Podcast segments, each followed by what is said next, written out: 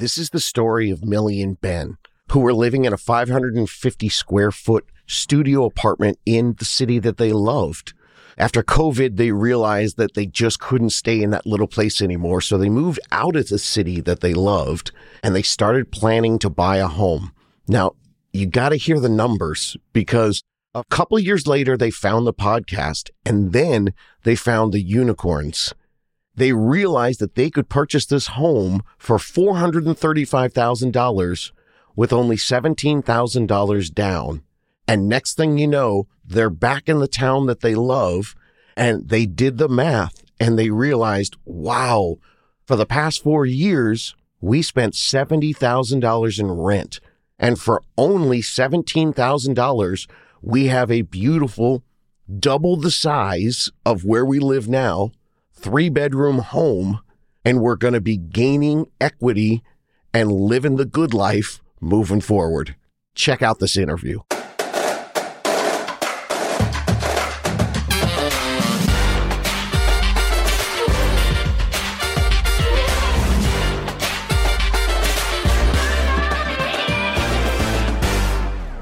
Okay, homies, this is my favorite part of doing the show. It's the success stories.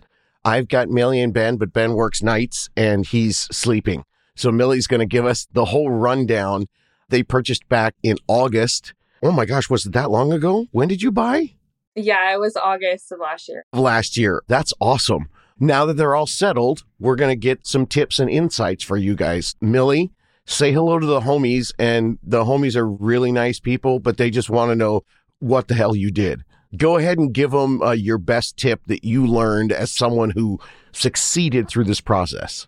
Yes, I have a few things that I jotted down for this. Just through listening to your podcast, I learned that unlike all of our friends have been saying, there's no housing market crash that's coming and then also just people trying to time the market like a lot of people our age are interested in buying a house we're like late 20s early 30s and people are trying to buy at the bottom of the market and things like that and after just listening to everything that you had said we were like this doesn't sound like a good idea to just keep throwing away money renting so we're going to try to get in the game now and know that we're just going to buy somewhere along that mountain, not at the top, not at the bottom, probably somewhere along the middle. And then I think the biggest thing was just feeling comfortable using our 401ks to make that down payment because otherwise I don't think we would have been able to do it. Getting some information about that from you was super helpful. That's great. This morning, someone from my video guy sent me a TikTok where there was someone talking about Gen Z which you're probably a millennial. Yeah, barely. 95. Barely. you know, talking about how the boomers telling them, oh, you're lazy. And the Gen Z's like, it's harder now. Yeah. There is an expense. You talking about so many different things there. Mm. That's awesome. It takes a while for people to understand it, but number one, you're never going to time the market and buy at the bottom, and there is no crash coming. And yeah, you might have to think about using your 401k and whatever, and it's not going to be like it was 30 years ago. Tell us your story. First of all, the people out there want to know what part of the country did you end up? You're in Oregon, right? Yeah, we're in Oregon. Our house is in a city called Forest Grove, and we have lived here before. We rented our first apartment here together in 2019, so same city. We moved after two years or so in that apartment because it was like a 550 square foot studio apartment that we survived lockdown and COVID in and everything. And you got the post COVID itchies and had to get some space? yeah, we were like, we're not ready to buy a house now. We wanted to, even then, even in like 2021 at the end, I think is when we moved, but we just didn't have like the knowledge or think that we would have been ready at that time, but we needed some space. And so we moved to Beaverton, which is not far from Forest Grove a little further from work for both of us, but we moved there just because we could afford a slightly bigger apartment there with an actual bedroom instead of just a studio. Yeah, we moved out there, but we always had planned on coming back here. I ended up finding your podcast this summer and I just decided that we needed to make the move. That's kind of what happened. Wait, you found the podcast in the summer, but you closed August 21st. Went fast. did go fast. I don't know what when summer technically starts, but I think I found the podcast mid to late June. That's still quick. It's quick, yeah, mid to late June, and then we closed August 21st. It was very fast, much faster than I had expected. Well, that's good. I'm glad that you took advantage of that because yeah. sometimes people will start listening and they'll take six months before they buy. And I keep telling everyone right now, it looks like prices are going up. The sooner you're in, you're better. And your home, what was the price of the home that you closed on? So it was listed at I think 430 and then we closed we offered 435 but we asked for 5000 in closing costs from the seller kind of looked like a decent offer and they accepted that offer. Okay, so that's a really good tip for everybody. You mm-hmm. basically gave them a net of their full price but you got the 5000 and if you were pulling from your 401k obviously all your closing costs and your down payment was really stretching where you were with your savings. That 5000 probably helped a lot.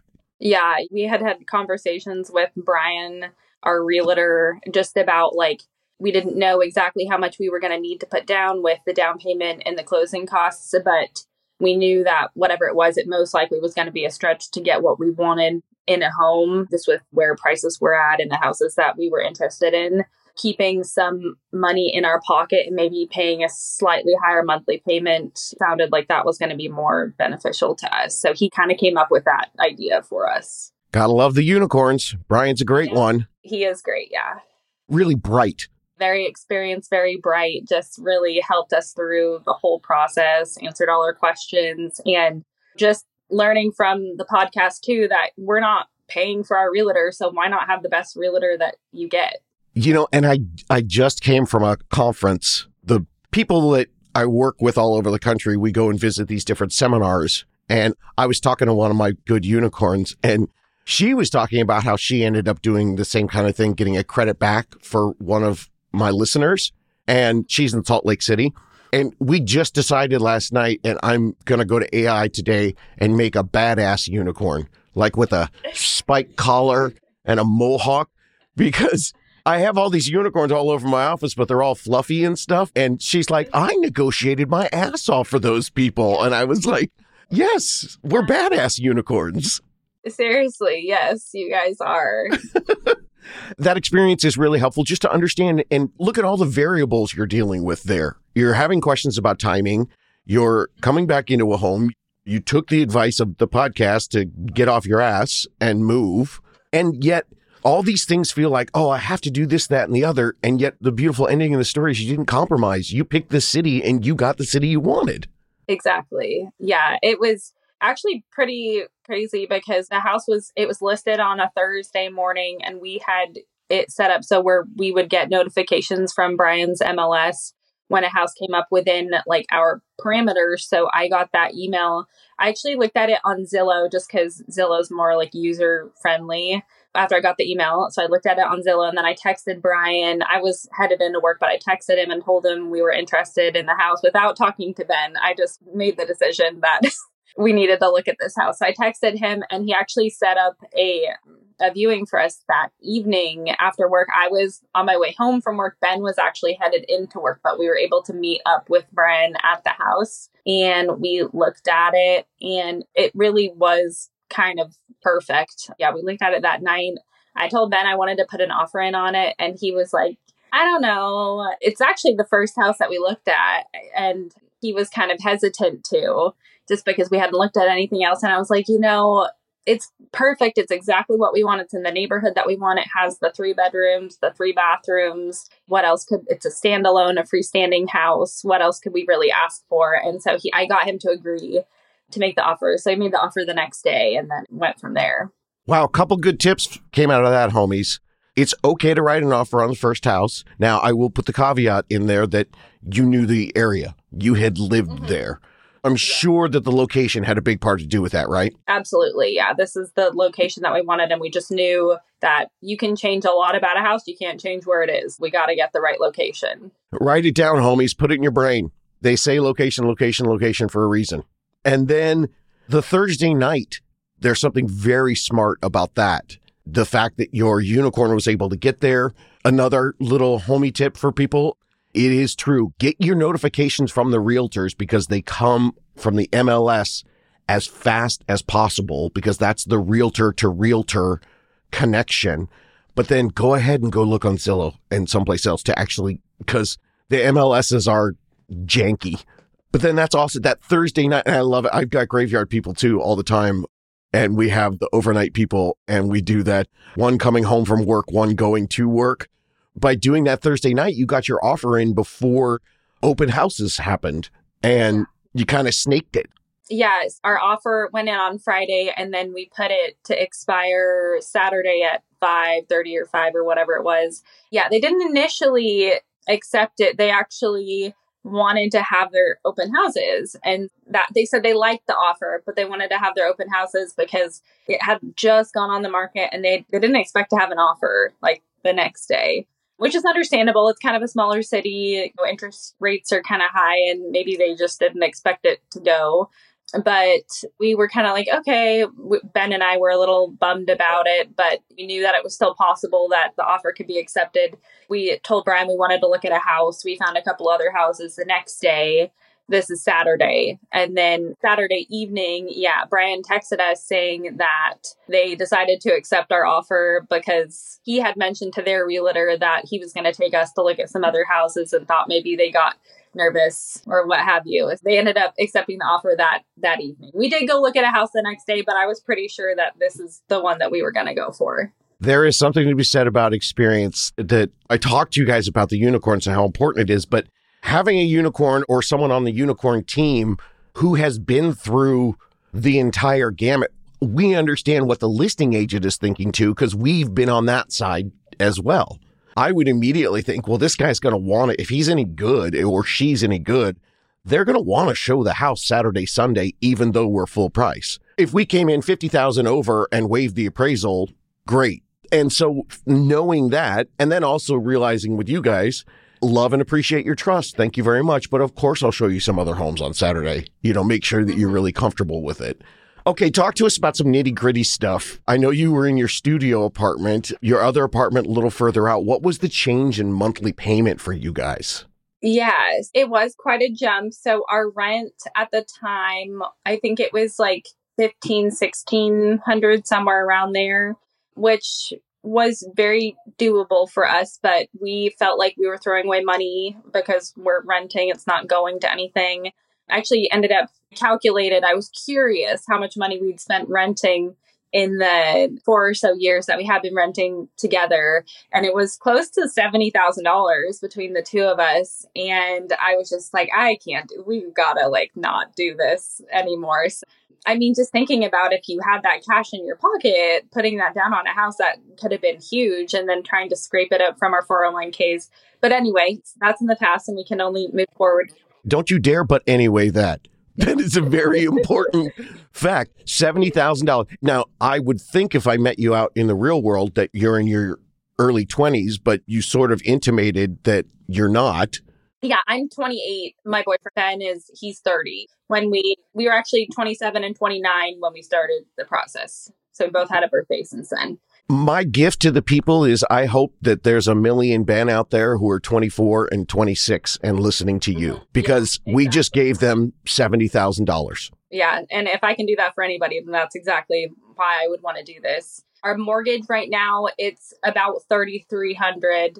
It's that's a jump for sure. We actually started to try to make practice payments somewhere in July by just putting that I didn't know what our mortgage was going to be, but I guesstimated like 3000. So it's obviously a little higher than that, but we basically would put whatever we were going to be responsible for paying for that mortgage into our savings and then just lived on paid our bills on the rest of it. So that did help a little bit. We saved for a little bit. Obviously, it was a pretty fast turnaround from when we started the process to when we purchased the home.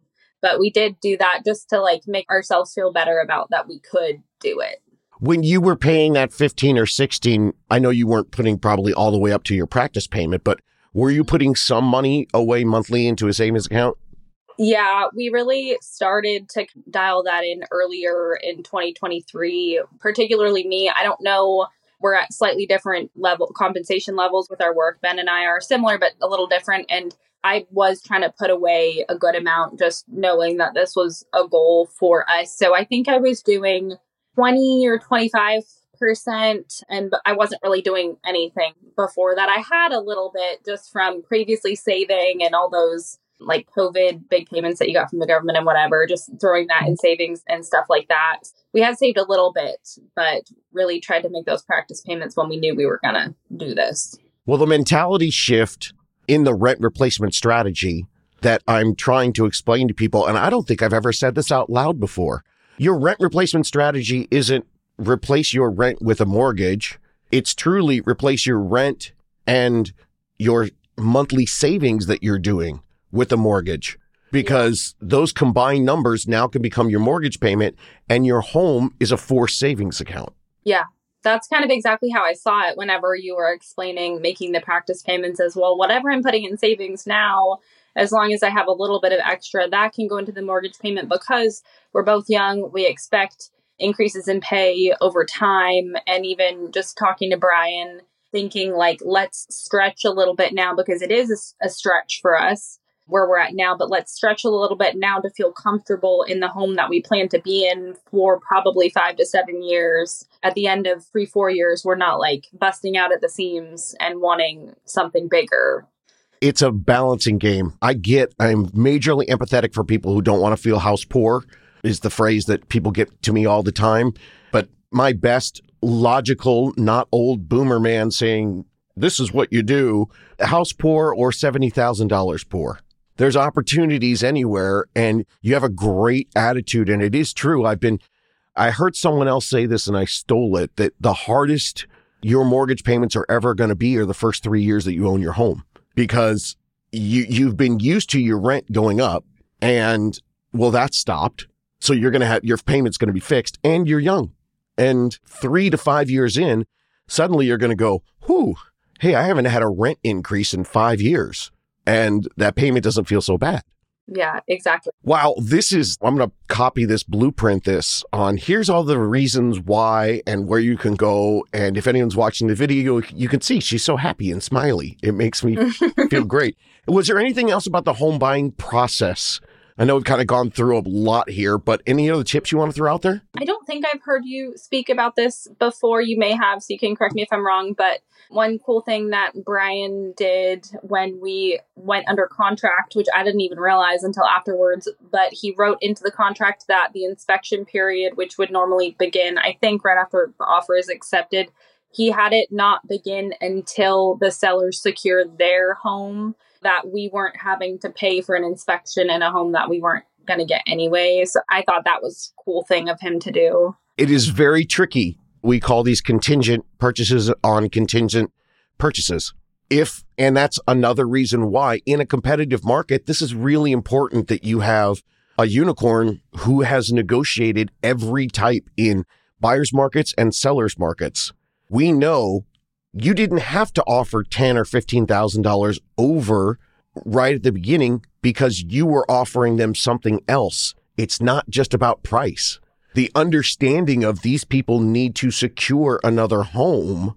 They don't want to be homeless. You know, they had the option to sell the house, move out and rent for a month or two, but you gave them the perfect scenario for them. And because of that, you got $5,000 back and your time period didn't get affected and you were safe. That's a really cool thing.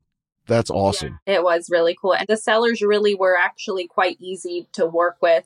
Brian even commented that it doesn't always go this easy just because first house, first offer accepted. And I think they asked for a 35 day closing period. They needed a little bit more time. They had like three kids and stuff like that. You know, there was that, but that wasn't really a big deal to us. We were actually going month to month, so we didn't have to buy out of our lease or anything like that. We had that to offer to them, just the time. And did you do crossover at the end? Did you stay for a couple extra weeks in the apartment so you didn't have to rush out of there? We paid for all of August. We closed August 21st. We moved on the 26th. And we pretty much did most of our moving in one day. We went back to the apartment a few times, cleanup and stuff. But I think there was like maybe two weeks of crossovers. Even if we had paid for an extra month, it wouldn't have been a big deal. But that felt like it was going to be plenty for us. Two weeks, especially if you don't have a ton of stuff. I always tell people at least a week, if not two, but that's perfect. I just want to make sure the homies aren't trying to plan it. That two weeks of extra payment is so worth it. Not to mention the fact that your first mortgage payment, if you closed on August 21st, you get to September 1st and you don't have a mortgage payment. Your mortgage payment isn't until the end of September. You were in there for six weeks before you yeah. send your first check. Yes, it really was negligible that last couple weeks. And I definitely didn't want, I'm very much so a planner, and I had no intentions of making our last day lease our first day moving in. That was not going to happen. Even though you are a planner and you could have pulled it off, you realized, why put myself under the stress? Exactly. Unnecessary. okay, well, let's talk fairy tale fun. You've been in there six months now. How's it going? Yeah, it's great we haven't done a ton to the house. We've done a few little things. So we've done like a little bit of caulking in the kitchen and one of our guest bathrooms. We had a rotting plank under one of the exterior windows that we fixed that in the summer. I would like to do some painting. We haven't really gotten around to it. Ben's in school and we both work full time, so we're both pretty busy. We're kind of ships passing in the night to like half of the week with working at night and me working during the day. So we haven't done a ton but we need to do a little bit of wall work, painting, and stuff like that. But we're so happy. We went from 630, 50 square feet, something like that, to like 1,300 square feet, having a garage and three bedrooms and three bathrooms and just space for us to breathe. Yeah, we're just honestly so happy. Well, and the fun thing is here we are six months in, and you're talking about physical breathing space. And in the next six months, we're going to be talking about financial breathing space for yeah. you. Yeah, exactly. We both have just gotten small increases in pay. We know things are going to get easier. It's just patience and time and being a little frugal right now and knowing that'll lead us to financial freedom in the future. You're getting equity. I mean, because the market's still going up. I didn't even ask you, what did you guys end up doing for a down payment? Oh, so we did an FHA loan. So we did three and a half percent love it down payment. Yeah, we did that. So all in, it actually closing costs was like between seventeen and eighteen thousand dollars. It was not a lot for what we got. You're just above the national average right now, and. The summarization of your story is very simple. And the reason why I started the podcast a long time ago so that people could hear this if you do the math and realize that you have been paying $70,000 for the four years that you've been renting together, find $20,000 and prepare, practice a new payment, and you can buy the average home in America. That's an incredible story. We couldn't have done it without you and, you know, Brian and Kelly. I didn't talk a lot about Kelly and her team, but they honestly were also just incredible. They educated us with my first conversation with them was just straight. They educated us on the process and what it looked like and gave us an example of if you buy this much home, this is what the cost breakdown looks like. And yeah, just working with all of you has been so incredible. And we couldn't have gotten here without all of you. We're so thankful. It is nice because the court team is a unicorn lending team and you've got the unicorn realtor and I always get very excited to hear that the first conversation isn't, okay, you're approved. Let's go look at houses. It's actually planning. And you still felt like you got that planning conversation and you still moved at warp speed.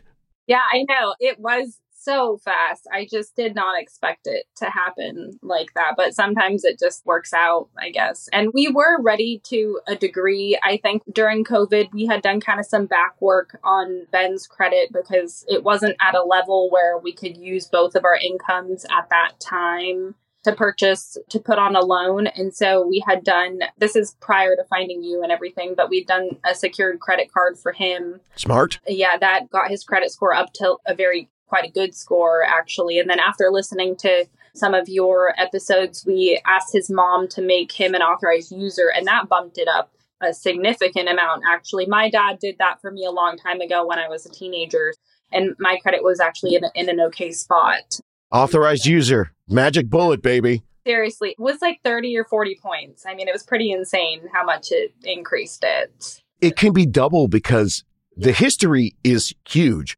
But if your parents that you're getting it from or if they have big available credit as well, then you get the double dip.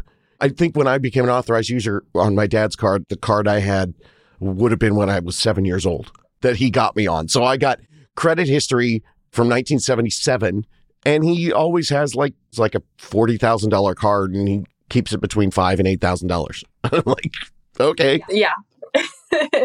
the other thing I did was I actually, when we got kind of closer to closing, I um, asked for a credit line increase with one of my cards just to help get me closer to that like 7% sweet spot, or I don't remember the number exactly, but to help with that. It is 7% and is where you want your debt to be on your credit card. If you have a $10,000 card, you want it to be down there at 7% or whatever it is. But you're asking for that. Those are three of the quick ones that I think people need to know about. Authorized user. If you don't have an authorized user, that's fine. I like the people that don't have an authorized user even more because that means that they're the first person in their family to get their crap together. And I'm like, that's awesome for them. But what you did, the secured credit card, such a huge thing. And you take secured credit card plus credit increases and it does amazing stuff for you. Well, this is all very exciting. Keep listening to the podcast. I can't find him right now, but I just found some dude on Instagram and who helps with like tips around the house, like how to clean filters and water things and all that stuff. And I was like, oh my God, this guy's awesome. I clicked on him to send him a message and my freaking wife follows him. I'm like, honey, have a podcast for people in houses. Like, why didn't you tell me about this guy?